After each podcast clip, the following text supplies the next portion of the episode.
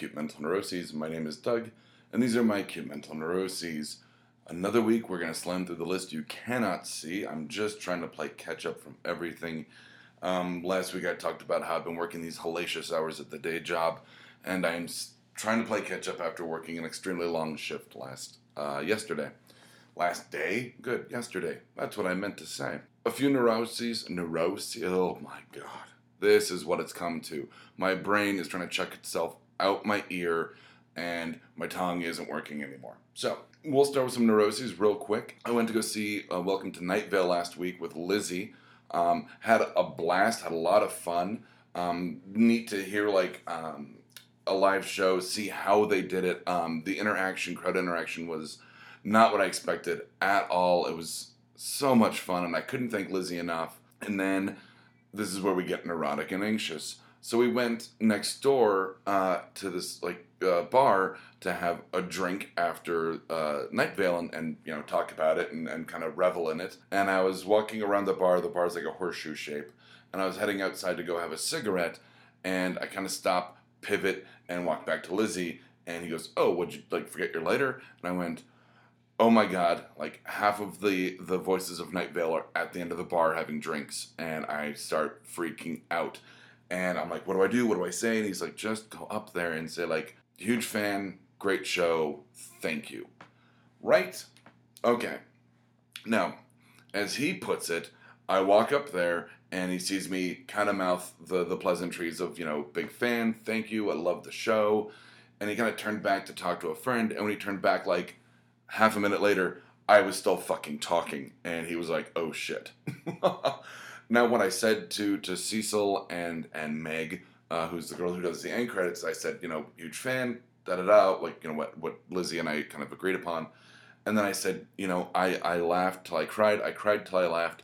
I might be a manic depressive. At which point they laughed, and um, it was a lot of fun and then I uh, and, and not that it, it, not that this takes a turn by any means, but I was so nervous that you know I said I just want to say to Cecil that um, you know you said something on the Nerdist Writers Panel podcast about how people would say, "Oh, you've got a great voice for radio. You should do something um, in in the audio field." And he goes, "Great. Are you a casting director?" And they would go, "No." And he would go, "Well, then."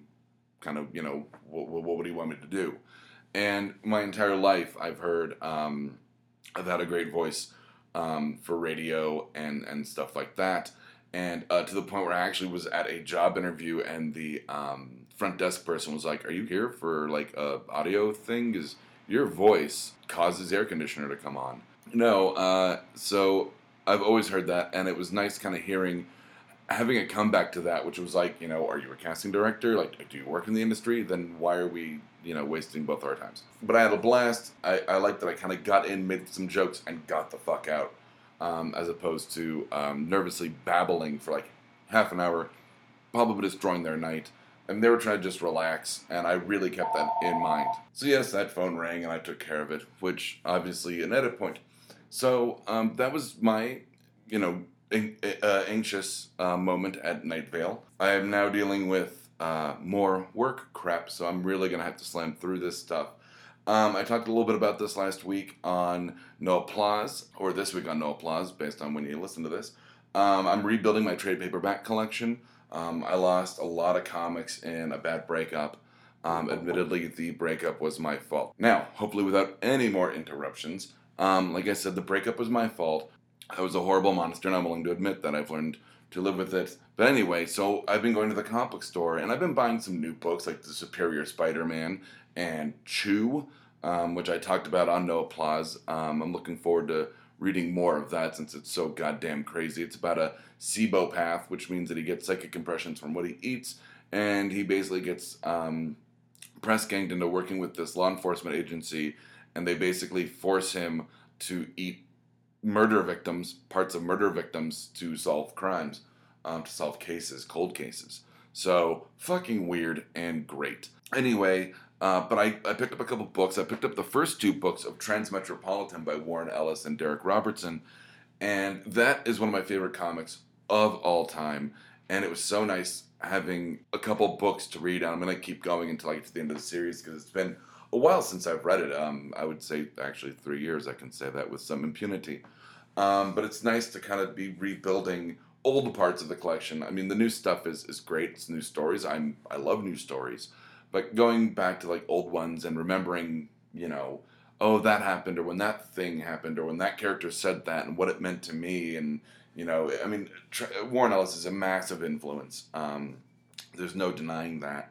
So, and speaking of massive influences, um, and becoming super, superior something like uh, how Doctor Octopus wanted to become the superior Spider-Man. This will kind of go uh, weave in and out of um, two different things on the list.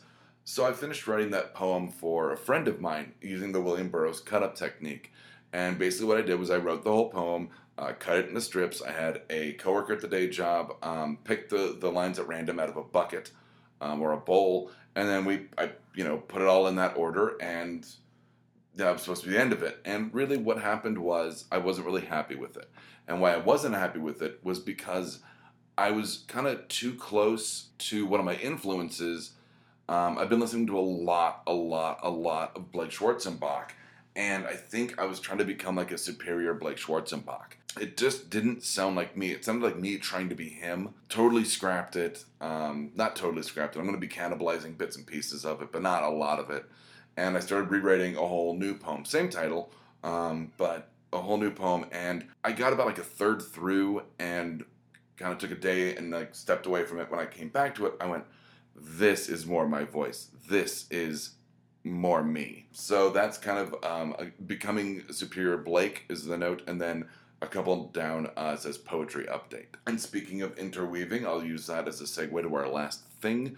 Uh, the web update. I've actually been working fairly steadily on the new website. All of the uh, variant cover uh, pages are hard coded. I got our about page hard coded. I'll be working on. I'm gonna try for two pages a week, and then I'm just waiting for an update about moving the site over to the server.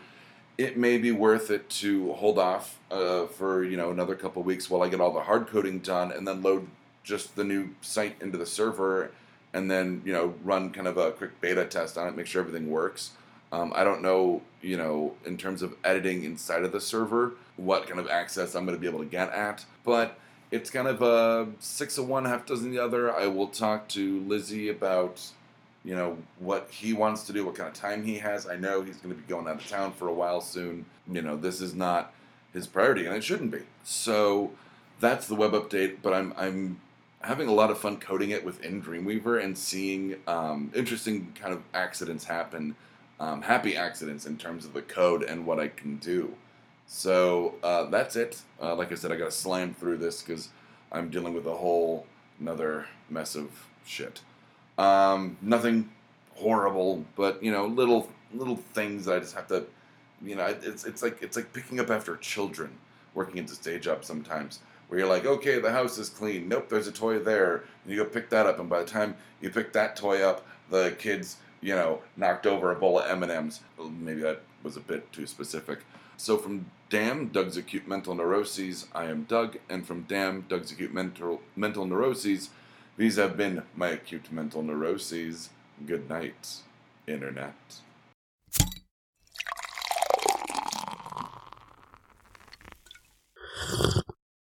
Oh, yeah. This has been a Blood Alcohol Content Network production. For more information, visit